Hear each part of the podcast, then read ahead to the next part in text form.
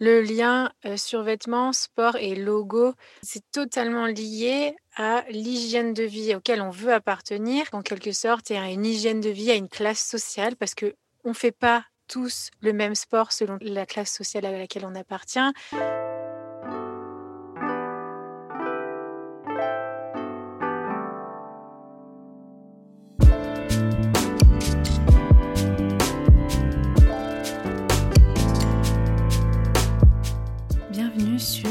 Que la mode Le podcast qui vous invite dans de multiples discussions autour de cette unique question Qu'est-ce que la mode? Je m'appelle Elsie Pommier, je suis designer de l'individu. J'accompagne les professionnels à travailler l'habillement comme un support d'expression et de communication. Dans ce podcast, je vous partage mes discussions avec ceux qui façonnent la mode. À la découverte de savoir-faire, de façon d'être, d'histoire et de culture, on comprend vite que la mode est loin d'être banale. Alors, retrouvez un épisode chaque lundi sur toutes les plateformes d'écoute. Vous pouvez aussi vous abonner à la chaîne et soutenir la production sur patreon.com slash qu'est-ce que la mode. Habillé, habilleur, bonne écoute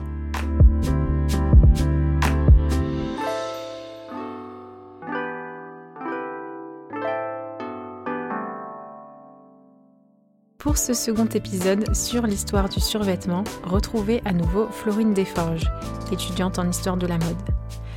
Dans le premier épisode, on parcourait la première partie du XXe siècle. On se retrouve après les années 70, loin du survêtement minimaliste gris clair actuel.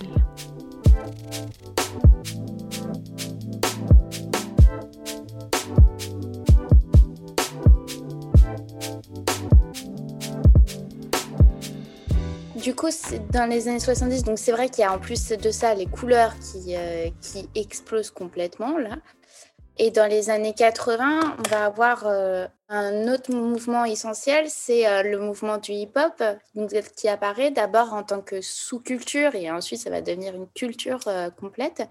Donc le hip-hop, ça apparaît à la toute, fin des années 70, début 80, dans les quartiers du Bronx, qui sont un peu euh, victimes de précarité. Et, euh, et, dans les années 80, il y avait une grosse crise économique aux États-Unis et, ils ont été très, très victimes de ça. Donc le hip-hop, il apparaît là-dedans. Le hip-hop, c'est quatre, quatre formes artistiques. C'est le rap, le breakdance, le DJing et le graph. Le graph ou le tag. Et en fait, le survêtement, il va d'abord être très utile euh, pour les breakdancers parce qu'en fait, justement, tout ce dont on parlait, qui, où il permet d'être à l'aise, il permet de, pouvoir se mouvoir euh, très facilement, euh, tout ça, c'est hyper intéressant pour les breakdancers qui font des postures très dynamiques, beaucoup de postures au sol aussi. Donc parfois, on a besoin de d'équipement euh, pour se protéger, par exemple, des genouillères. Et en fait, le survêtement étant large, bah, il permet justement de pouvoir, euh, parce qu'aller mettre des genouillères sous le jean, c'est un peu compliqué. Et puis en fait, après, bah, il va sortir euh, de, des breakdancers, enfin du, du, groupe des breakdancers, et puis il va être il va s'étendre à toute la culture hip-hop, que ce soit les rappeurs. Bon, du coup, le hip-hop, il va beaucoup, beaucoup se diffuser par le rap. Le survêtement va se diffuser beaucoup par les rappeurs. Le groupe de Run DMC en 86, ils vont porter des euh, survêtements Adidas et ça, ça va être un gros coup euh, marketing, on va dire, euh, un gros coup de pub pour Adidas parce que ça va avoir une portée mondiale incroyable. Et donc en fait, voilà, le survêtement devient associé, enfin connoté au monde du hip-hop. Ouais, et il y a le summum, du coup, dans les années 90 avec, euh, l'explosion de nos chères marques qui sont revenues ces dernières années. Ouais. Euh, bah, pour n'en citer les Champion, Umbro et tout ça là. Fila, c'est trop drôle. Ouais, c'est drôle hein, parce qu'on se disait, il y a, il, y a, il y a 5 ou 10 ans, on se disait non, mais jamais ça reviendra à la mode ces choses-là. Et puis finalement, ça revient complètement là en ce moment. C'est ça qui est intéressant aussi dans la mode. Mm. Donc, euh, ouais, donc dans les années 90, il y a plein, plein de marques qui apparaissent et qui apparaissent par le survêtement et qui se diffusent par le survêtement. Sa forme aussi, elle va se décliner toujours et encore plus. C'est-à-dire que de, temps en temps, on, voyait qu'il touchait quand même aux vêtements du quotidien. Par exemple, le, blouson qu'on pouvait porter, il, s'approchait parfois du bombers. Si on regarde d'ailleurs les photos de Run DMC, on ne sait pas trop si c'est des vestes de survêtement ou si c'est des bombers. Euh, voilà, il y, avait parfois des, frottements comme ça euh, euh, formels qui se qui commençaient à se à se voir et en fait à partir des années 90 ça va être vraiment accentué le survêtement pour hommes, surtout, va être euh, oversize. Mais si on regarde par exemple des photos d'Eminem, on voit que est vraiment, c'est complètement c'est des détails. Euh. ah ouais, non, mais c'est ça en fait. Et en même temps, pour les femmes, bah, ça va être tout l'inverse. Si on regarde euh, le survêtement de Juicy Couture, donc je ne sais pas si tu vois, mais c'est le, le, fameux survêtement en, en, velours rose bonbon j'ai pas cette image en tête. Bah, je en, fait, c'est une c'est juste euh, une veste et puis euh, il est assez court évidemment pour qu'on puisse voir le nombril et le pantalon euh, il est taille basse et pour qu'on puisse voir un peu plus les fesses aussi et il est un peu patte d'éléphant. Et enfin, c'est un peu le truc qu'on voit tous dans les années dans les années 2000 quand on regarde Paris Hilton. C'est ça, j'allais dire le cliché des années 2000 qui s'est perdu dans, bah ouais, mais ça. dans le stylistiquement. Mais en fait, du coup, tu parlais de euh, une déclinaison extrême de plein plein en fait et de frottement entre euh, vêtements quotidiens et vêtements de sport parce qu'en fait il y a une explosion de marques euh, aussi ben, on a fait une petite énumération non exhaustive absolument pas mais de certaines et en fait, chacune a porté aussi sa vision de la performance. Aussi, sa enfin, il y a eu, enfin, le sport s'est démocratisé. Il y a, il y a une professionnalisation du sport, mais il y a aussi l'amateurisme qui se développe aussi à fond au quotidien.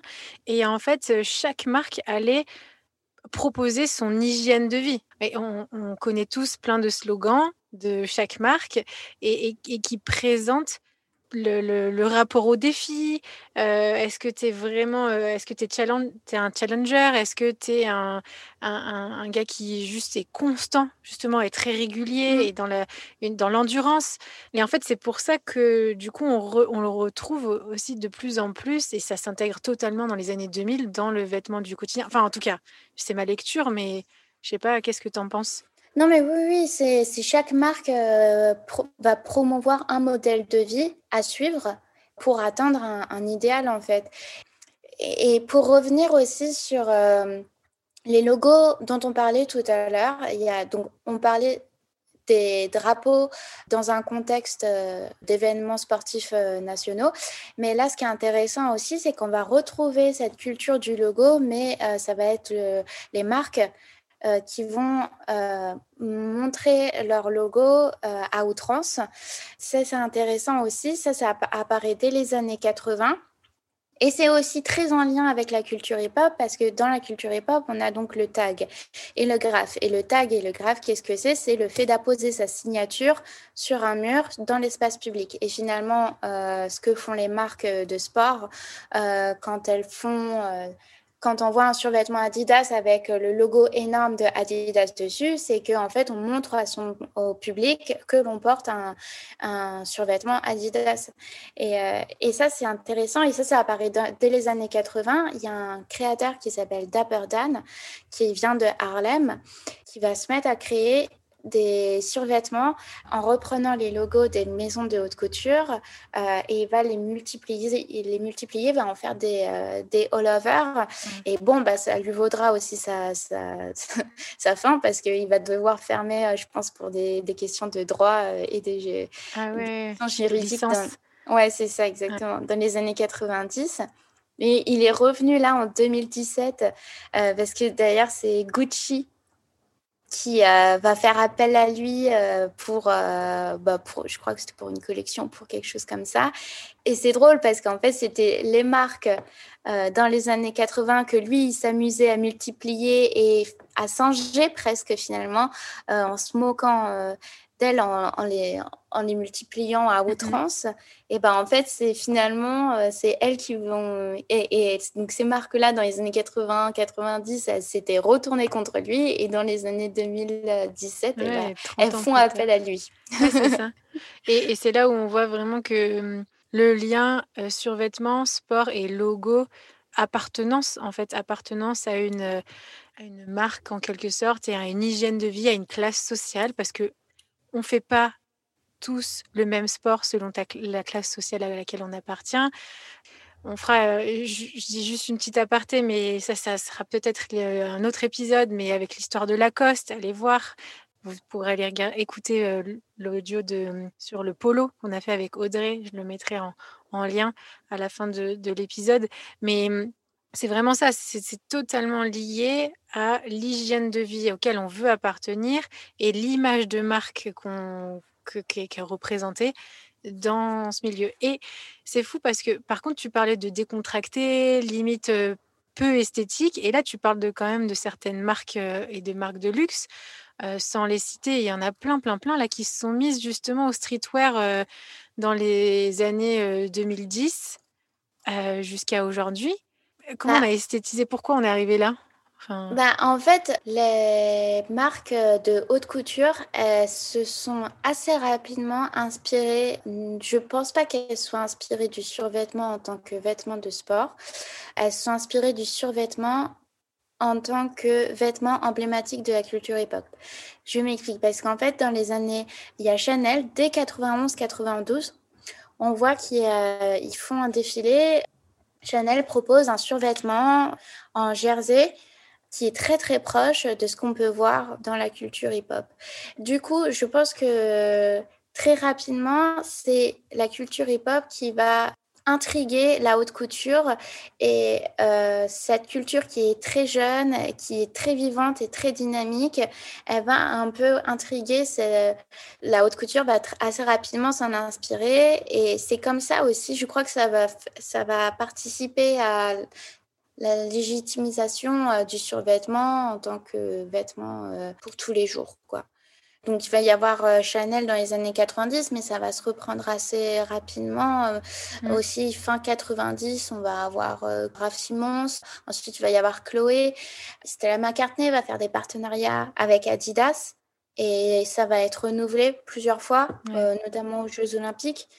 Donc en fait, on voit qu'il y a quand même la haute couture et le sport qui s'imbrique à plusieurs endroits. Et euh, au milieu de tout ça, il y a le mmh. survêtement qui apparaît. Oui, il a un double jeu. En fait, ce survêtement, du coup, il est, il s'est arrivé, euh, il s'est retrouvé avec un double jeu, une double identité entre le, un vêtement vraiment de performance et un vêtement euh, d'apparence totalement parce que du coup on s'est retrouvé avec ben, avec ces fameuses femmes influenceuses qui sont avec des des joggings et des hyper larges, du coup justement sans forme et qu'on peut dire, comme tu disais tout au début, peu esthétique, mais avec des énormes talons, ultra maquillés et puis des, des hauts vraiment moulants, même type des chemisiers parfois.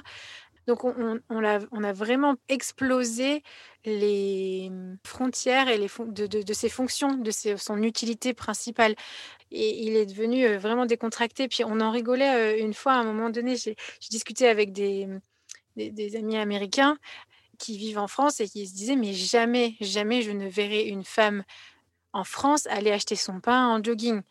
Bon, maintenant il y a eu les confinements. Mais justement, avant, c'était complètement décontracté, sans forme, et on voyait plein de gens aux États-Unis comme ça, mais ça restait outre-Atlantique, quoi. c'était pas chez nous. Et, aujourd'hui, comme on l'a vu, enfin, il, a une autre vie maintenant. Il est, il a même explosé la frontière professionnelle. Ouais, ça c'est vrai qu'il a ouais, une seconde vie, mais il est toujours en ce moment, euh, comme on est quand même encore en confinement et que, en fait, euh, je pense qu'il est quand même encore en questionnement en ce moment. Il n'est pas complètement légitimé, il n'est pas complètement considéré comme un vêtement qu'on pourrait porter euh, dans une réunion professionnelle. Mais du coup, j'ai l'impression qu'il est quand même en voie de, de réinsertion dans le workwear. Bah, il y a les, sneakers qui sont gentiment arrivés. Bah ouais. Euh, les vêtements, les, chaussures de ville se sont de plus en plus euh, assouplies avec des semelles en, en, caoutchouc, alors qu'avant c'était des petites talonnettes, ça faisait du bruit. Et maintenant on est beaucoup plus dynamique, beaucoup plus sportif. Mmh. Et donc il y a le sportswear vraiment qui s'est euh, qui s'est invité dans tous les, dans tous les mmh, vestiaires, dans beaucoup de vestiaires. Et, et puis, donc, le, le vêtement professionnel, on, il n'y est pas encore explicitement, mais on le sait tous. On a tous, on a tous fait une réunion justement avec super bien habillé en haut, parce que grâce à la caméra de nos ordinateurs, mais le bas, on, on se disait, faut surtout pas que je me lève parce que je suis en jogging. c'est ça. Voilà, et, et avoir une envie de, toilette euh, au milieu de la réunion. Visuellement, il n'est pas présent, mais par contre, dans notre euh, conditionnement professionnel, il s'est invité, en fait. Mm, mm. Et, j'en parlais, euh, je fais une petite aparté, mais j'en ai parlé avec quelques clients durant, dans le concert en images. Et ils m'ont dit, mais qu'est-ce que tu en penses et tout ça? Et en fait, ils ont réalisé combien le vêtement euh, influençait leur architecture intellectuelle. C'est que au début, ils étaient vraiment trop contents. Ah, je peux travailler en pyjama ou voilà, ou même dans mon canapé et tout ça. Mais en fait, ça influence une posture physique mais qui petit à petit, bah, en fait, se retrouve dans nos pensées. On est un peu mou, on est un peu trop, voilà. Et, mmh et, voilà, c'est là où on voit vraiment que le vêtement, il n'est pas seulement fonctionnel scientifiquement, comme tu disais, pour une performance, mais il va conditionner, il va promouvoir une dynamique intellectuelle aussi et, la performance aussi intellectuelle. Enfin, je sais pas comment expliquer. Oui, oui, oui. Non, mais oui, je, je comprends et je suis d'accord avec ça. Je pense que ça, ça influe sur euh, plein de choses, euh, puisque de toute façon, le vêtement, il reflète aussi euh, notre, notre, mental, notre psyché. Donc, c'est vrai que si on est en, pyjama toute la journée, généralement, on n'est pas très motivé pour travailler, en général. Enfin, ça marche une semaine ou deux, mais après... après là, on l'a vu après deux confinements, c'est galère. On commence à prendre du retard après. c'est ça. En tout cas, en t'entendant, je vois que c'est pas vraiment la fin du jogging. J'allais dire, c'est peut-être une... Il y en a plein qui disent c'est la fin du streetwear, là c'est bon, on a eu notre overdose, le jogging, on l'a vu partout. Mais en t'entendant, en voyant tout ça, je me dis, ah, il y a peut-être moyen, s'il y a des bons designers, de vraiment euh, continuer son histoire, continuer de sa création, quoi.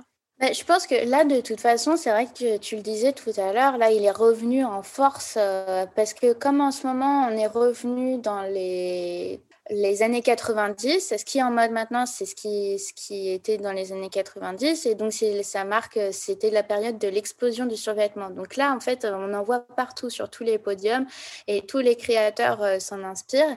Et donc, je pense que il va très vite euh, trouver un autre, euh, une autre manière d'apparaître. Il va être décliné, il va, mmh. il va continuer euh, très naturellement son petit bonhomme de soins, je pense. Un, mmh. Et en fait, il est très lié d'ailleurs à l'histoire du, du, jean, parce que le jean, c'était un vêtement qui revendiquait une jeunesse. C'est un vêtement à la base qui était pour une sphère professionnelle qui ensuite va se banaliser et être un objet revendicateur pour une jeunesse, pour, euh, dans les années 60, pour les rockers, pour euh, toute une, une nouvelle, euh, une nouvelle classe sociale aussi. Mm. Et maintenant, le jean, il est partout, il est complètement légitimé et aller au travail en jean, c'est absolument pas un problème. Et donc, peut-être qu'on va assister à ce même phénomène pour le survêtement. Ouais, mais en même temps, là, on vit un temps vraiment particulier parce que le il y avait quand même une sphère personnelle et privée. Et avec ces confinements, avec ces, cette, cette quantité de temps vécu à l'intérieur, chez nous, même, enfin, on commence à en avoir marre de ce survêtement aussi euh, un peu euh, basique. Donc, il vient de plus en plus sophistiqué et on découvre tout un. Enfin, avant, on le résumait au streetwear ou au sportswear, mais petit à petit, en fait, euh, il vient, comment dire, se rendre de plus en plus élégant avec le homeware, le loungewear, enfin le vêtement d'intérieur, pardon pour tout cet anglicisme.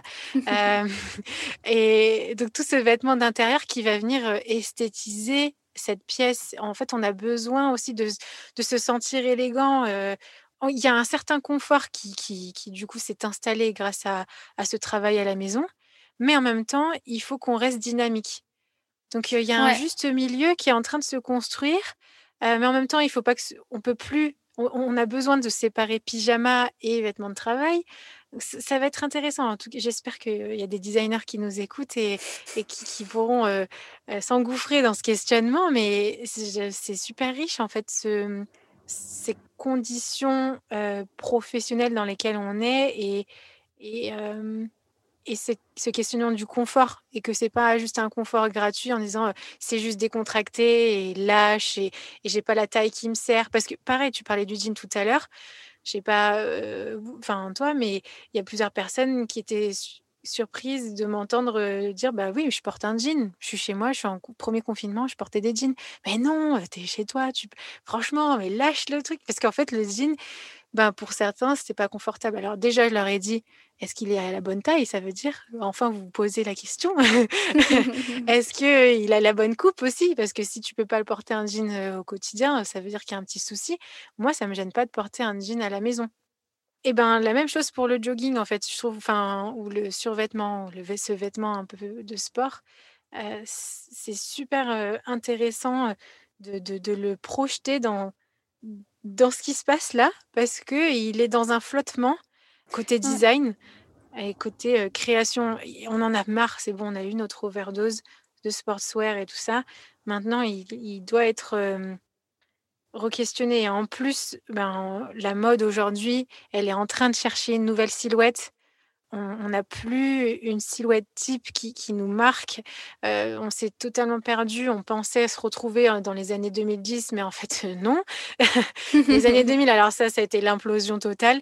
Mais le 2010, euh, il y, a, y, a, eu le sportswear vraiment qui nous a marqué, avec la sneakers qui s'est développée, l'oversize et tout, le normcore aussi, justement, qui, ce côté très minimaliste où le jogging, ben, il avait vraiment sa place parce que le jogging, il pouvait être de plus en plus esthétique. Il a gagné en élégance, l'élasticité, enfin l'élastique, pardon. Il a été un peu plus réduit, il était moins gros élastique avec le, lacet et tout ça. On a ajusté les coupes. Mais, mais là, dans les années 20, 2000, euh, enfin les nouvelles années 20, ça fait bizarre, 2020, pardon, euh, il, a tout à, tout à redire en fait, euh, parce qu'on est vraiment dans un, d'autres conditions sociales, un autre rapport au sport aussi, puisqu'on vit chez nous, un autre rapport au regard de l'autre, puisqu'on est chez nous et que on est vu seulement de tronc, enfin en tronc, et c'est c'est vraiment riche. en fait, voilà, tu, tu, tu, me disais travailler sur le survêtement le vêtement. Enfin, et je comprenais pas au départ, mais plus je discute avec toi, plus ça me questionne et plus ça m'intrigue sur les, prochains, les prochaines propositions des, des, collections. Qu'est-ce que qu'est-ce qu'on va en faire?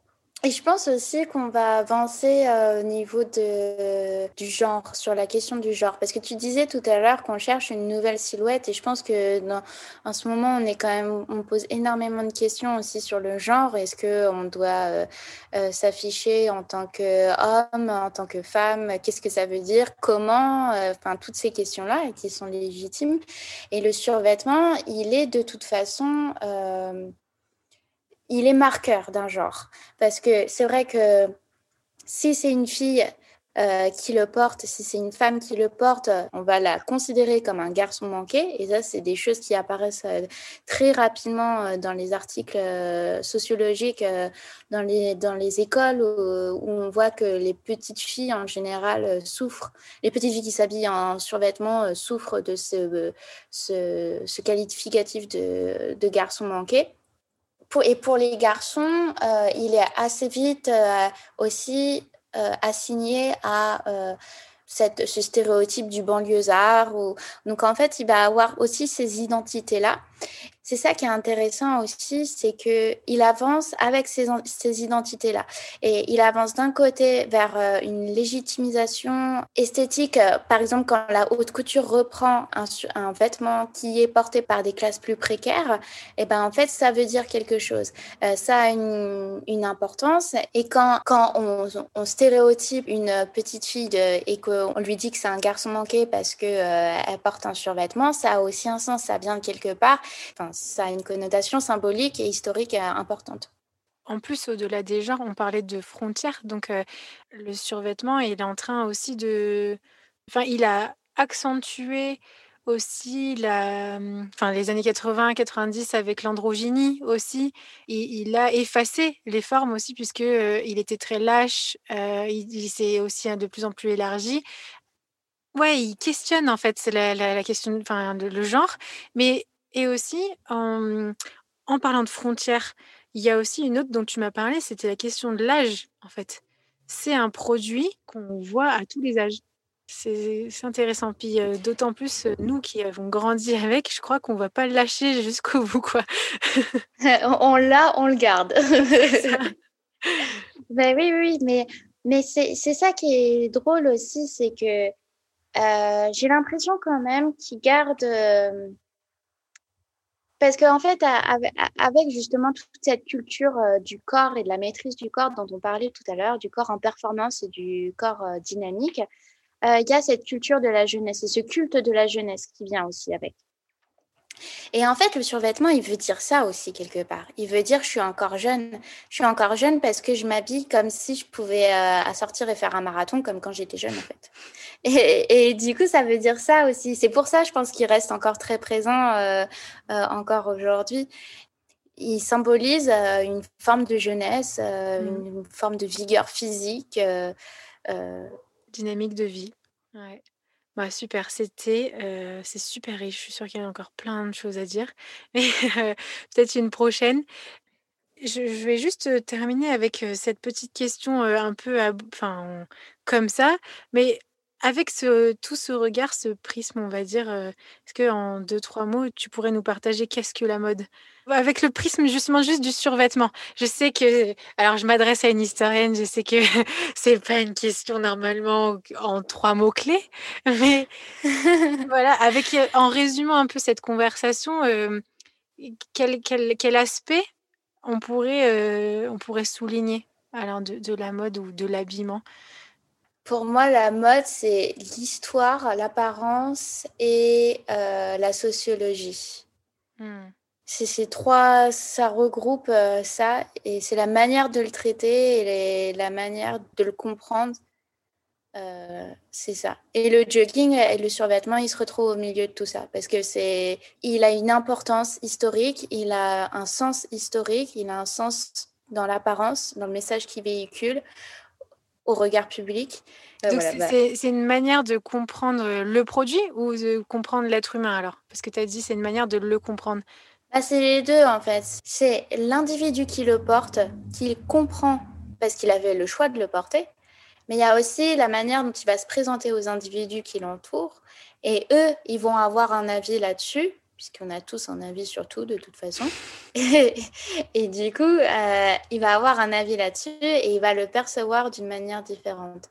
Et ça va faire appel justement à, euh, son histoire, à, la sociologie, enfin à, tous ces mécanismes qui s'est créé, lui, pour pouvoir avoir un avis sur ce survêtement.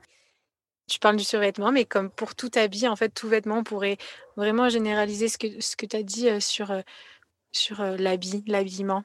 Merci d'avoir répondu spontanément à cette, à cette question que je t'avais pas préparée. C'était mmh, direct. Ouais, ouais, Non, mais très bien. En tout cas, vraiment, merci Florine de, de, nous embarquer dans ton univers, dans ta, dans ton mémoire, thèse. Ouais, ouais, mémoire. Mémoire. Comme quoi, on, on apprend vraiment de nous, euh, de notre histoire, en, en parlant juste euh, d'apparence à un simple survêtement. Merci beaucoup euh, de ta présence. Merci aux auditeurs et ben, à très bientôt. Et puis n'hésitez pas à continuer la conversation sur Instagram posez toutes vos questions à, Florine. Si ce, sujet vous intéresse, allez l'encourager dans son mémoire. C'est longue haleine, ce genre de travail. voilà, donc bon courage à toi pour la suite et merci beaucoup pour ton temps. C'était un plaisir.